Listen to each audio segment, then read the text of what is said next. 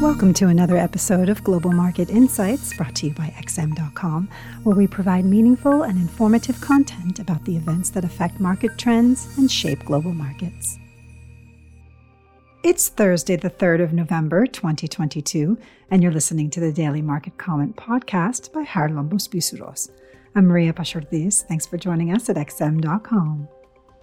Thursday was a resurrection day for the US dollar, which finished the day higher against all the other major currencies and continued marching upwards today as well. The driver was Fed Chair Jerome Powell, who appeared more hawkish than expected, especially after the FOMC statement confirmed the market's latest narrative. The committee delivered its fourth consecutive 75 basis point rate hike, as was widely anticipated, while the statement offered hints that smaller increments may be on the cards for the months to come. That said, at the press conference, Fed Chair Powell said that it is very premature to be thinking about pausing, and added that data since the latest meeting suggests that the terminal level of interest rates may be higher than previously estimated. In other words, the 4.6% median projection for 2023 will most likely be exceeded. In the aftermath of the decision and the conference, investors remained divided between 50 and 75 basis points with regards to the size of the December hike, but they lifted their terminal rate to near 5.15%. And although they are still pricing in a cut by the end of 2023, they now see interest rates ending the year at around 4.85%, 25 basis points higher than the Fed's latest projection. All this raises the question of how much more hawkishness can still be priced in. Yes, Powell managed to add some extra layers yesterday, but there may be a limit to how much more hawkish he can appear from now onwards. Therefore, even if the dollar continues to strengthen, the pace may be slower than it has been up until now.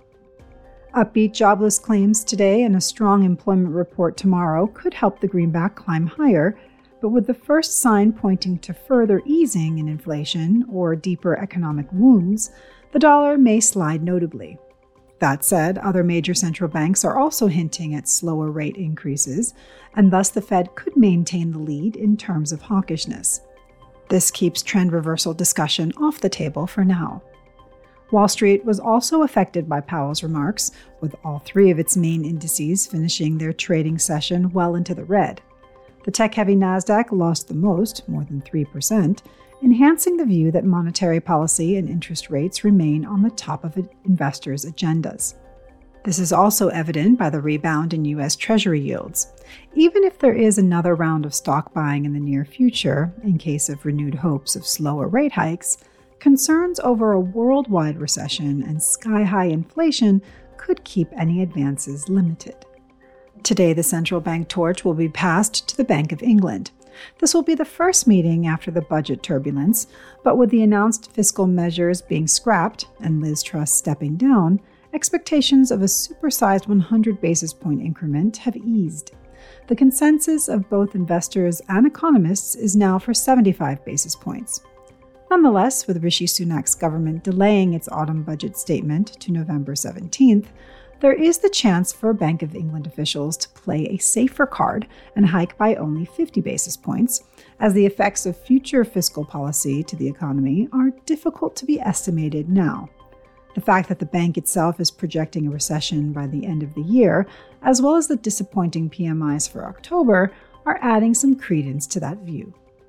Even if policymakers decide to go with 75 basis points due to inflation rebounding back above 10%, they may hint at slower hikes from December onwards, as the bleak economic outlook does not warrant more aggressive increments. Both these scenarios may prove negative for the pound, with the former having the potential to throw it off the cliff. For the pound to rally and maintain any decision related gains, the bank may have to signal that more triple hikes are in the pipeline, a case that seems unlikely. Thanks for listening. This was today's Daily Market Comment here at XM.com. Thank you for listening to another episode of Global Market Insights brought to you by XM.com. For more in depth technical and fundamental analysis, be sure to visit www.xm.com forward slash research.